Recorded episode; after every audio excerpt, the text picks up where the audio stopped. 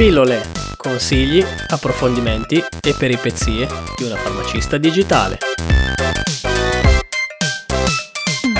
Ciao a tutti e benvenuti in questa nuova puntata di Pillole. In questa intervista parliamo insieme alla dottoressa Silvia Soligon, biologa, nutrizionista e giornalista medico-scientifica, sulla relazione tra il nostro microbiota e il controllo del peso. Ciao a tutti e ciao Manuel, bentornata Silvia su queste frequenze. Allora, come accennato Manuel, la dottoressa Silvia è laureata in scienze biologiche, ha un dottorato in scienze genetiche e biomolecolari, un master in scienza dell'alimentazione e dietetica applicata e un altro bellissimo in giornalismo e comunicazione scientifica. Per chi si fosse perso l'intervento di Silvia in precedenza sul ruolo del microbioma e microbiota intestinale, vi invito a recuperare la pillola 108. Eccoci qui Silvia insieme ad approfondire un po' l'argomento microbiota e perdita di peso. Ciao Alice, grazie mille per avermi nuovamente invitata a partecipare a Pillole. Allora Silvia, svegliamo subito le carte. Tu hai pubblicato tra fine 2020 e inizio 2021 un manuale pratico per medici e nutrizionisti sul ruolo del microbiota nel controllo del peso, che mi ha subito interessato. Vi lascio a tal proposito i riferimenti del libro nelle note del podcast. Ci vuoi parlare di questo argomento? Siamo pronti per parlare di nutrizione con un po' di tranquillità, soprattutto adesso, passate da lungo tempo le feste? La prima cosa che tengo a sottolineare è che in questo mio libro non descrivo una dieta del microbiota, cioè diciamo una strategia per perdere peso basata solo sull'induzione di cambiamenti nella popolazione di microbi che vive nell'intestino, perché insomma ritengo sia un po' irreale pensare di poter dimagrire solamente agendo sul microbiota o detta in altro modo che agire sul microbiota possa essere l'alternativa miracolosa all'altrettanto miracoloso integratore bruciagrassi. Piuttosto ho voluto cercare di riassumere quello che al momento si sa sulla relazione tra microbiota e peso corporeo e quali sono i motivi per cui quando il nostro obiettivo è la perdita di peso è bene che ci occupiamo anche dei microbi intestinali. Ecco, questi motivi sono sostanzialmente tre. Eh, primo, c'è effettivamente una relazione tra caratteristiche del microbiota e peso corporeo e sembra che il microbiota sia responsabile del 4,5% della variazione dell'indice di massa corporea, che magari chi ci ascolta conosce come BMI, che è il parametro più semplice che possiamo utilizzare per capire se siamo sovrappeso o obesi.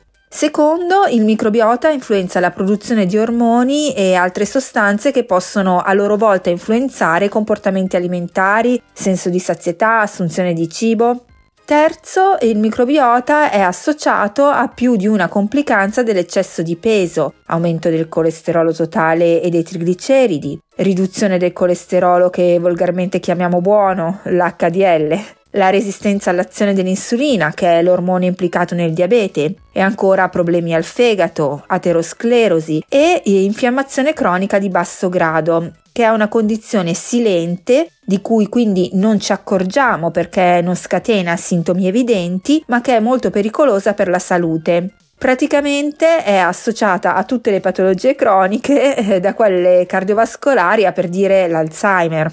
Insomma, il concetto che vorrei passasse attraverso questo mio libro è che quando si vuole dimagrire è assolutamente utile prendersi cura del proprio microbiota, non solo perché potrebbe aiutare a sbarazzarsi dei chili di troppo, ma anche perché può aiutare a limitare i danni che l'eccesso di peso ha fatto o sta facendo nell'organismo. Quali sono stati gli studi eclatanti che ti hanno fatto dire caspita il microbiota è strettamente legato al controllo del peso e ti hanno seguito per tutta la stesura del libro?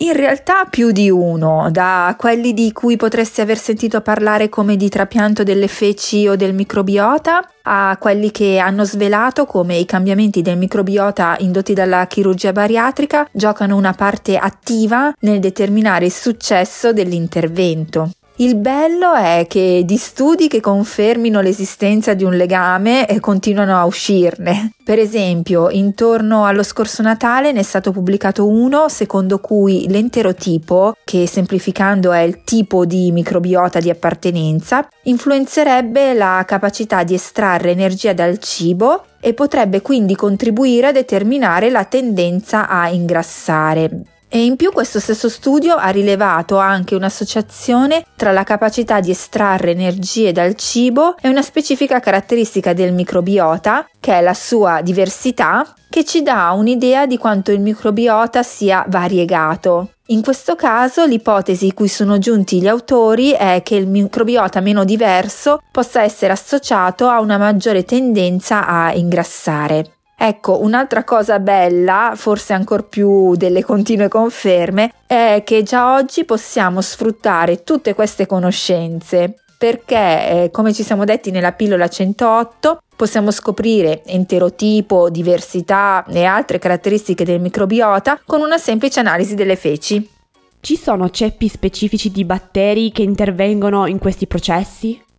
Inizialmente si pensava che fosse particolarmente importante il rapporto tra due filum, Bacteroidetes e Firmicutes. Ora invece in molti puntano più sulle differenze tra enterotipi, ma um, anche qui c'è chi non è molto convinto che l'attuale classificazione in enterotipi sia esatta e poi nel momento in cui si vuole agire sul microbiota, il microorganismo su cui puntare dipende anche dall'azione che si vuole ottenere. In generale è indubbio che i probiotici più utilizzati nella gestione del peso siano lattobacilli e bifidobatteri. Ci puoi spiegare brevemente le differenze tra l'utilizzo di probiotici, prebiotici, simbiotici, postbiotici legati proprio al tema della perdita del peso? Allora, parto dai probiotici perché te li ho appena nominati.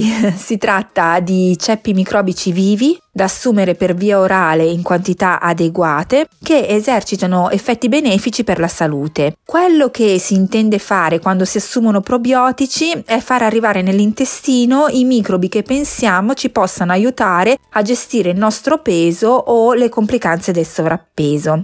Quando invece si assumono prebiotici, quello che si vuole fare è nutrire il microbiota in modo da favorire la proliferazione dei microbi che pensiamo ci possano essere utili nella gestione del sovrappeso e delle sue complicanze. Si tratta di alcune fibre come l'inulina, i beta-glucani o le destrine resistenti da amido di mais, ma eh, anche altre sostanze sembrano agire come prebiotici, per esempio i flavanoli del cacao o il resveratrol petrolo che molti conosciamo per i suoi effetti sul cuore ma non per quelli sul microbiota.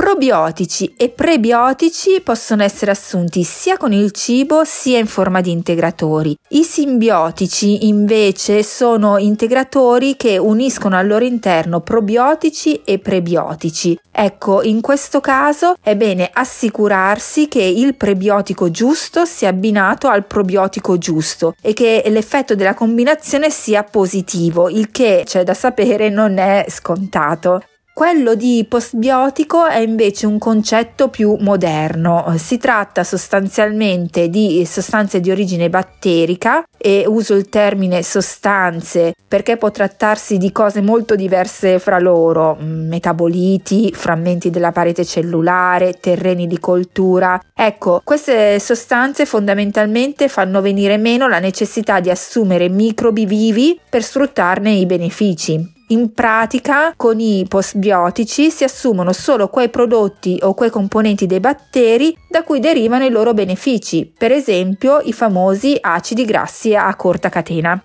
Ovviamente come farmacista spesso mi trovo a banco a dare piccole indicazioni, consigli su come comportarsi e agire sul tema della nutrizione e controllo del peso prima di demandare il cliente al nutrizionista. Quali possono essere le indicazioni iniziali base che un farmacista potrebbe dare a banco?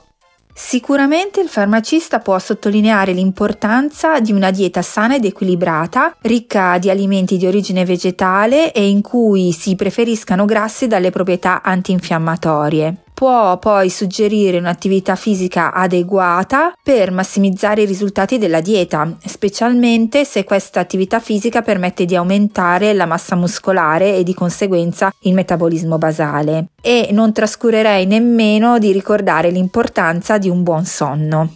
Altro tema gigante è tutto il mondo degli integratori. Ci sono integratori da prediligere che si possono accompagnare a tutto questo discorso. Ovviamente il discorso che facciamo in linea generale, poi va contestualizzato a banco e personalizzato. Però per iniziare, sì, come ti dicevo, i probiotici più utilizzati nel controllo del peso sono lattobacilli e bifidobatteri, ma eh, per mirare a risultati specifici è necessaria una valutazione più attenta da parte dell'esperto di nutrizione e direi di microbiota. Per i prebiotici invece le fibre su cui puntare sono quelle che ti nominavo prima, inulina, beta-glucani, destrine resistenti da amido di mais o anche di frumento, ma anche arabinoxilani e galatto-oligosaccaridi. Anche qui ognuno ha la sua peculiarità. Per esempio, gli arabinoxilani possono essere particolarmente utili quando il sovrappeso si associa ai trigliceridi alti.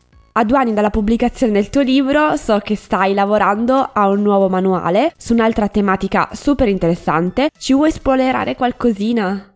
Sì, vi anticipo che questa volta parlerò del ruolo del microbiota in ginecologia e che lo farò insieme a un ginecologo esperto proprio della relazione tra tematiche ginecologiche come l'infertilità femminile, la gravidanza, le infezioni vaginali e i tumori ginecologici e i microbi che vivono non solo nell'intestino ma anche nell'apparato riproduttivo. Anche in questo caso si tratterà di un testo pensato prima di tutto per professionisti della salute, ma scritto in modo che sia leggibile e comprensibile da tutti e che chiunque voglia approfondire l'argomento possa trovarlo utile e interessante.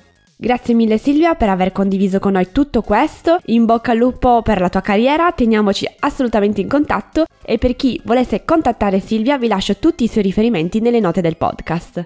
Ciao Alice, certamente teniamoci in contatto. Io di sicuro continuerò ad ascoltare le tue pillole. Mando un saluto anche a Manuel e a chi ci ha ascoltato. Ciao!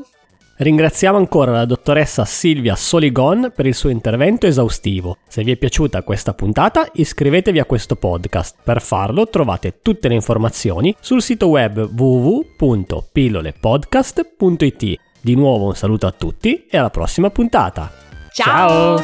Ciao.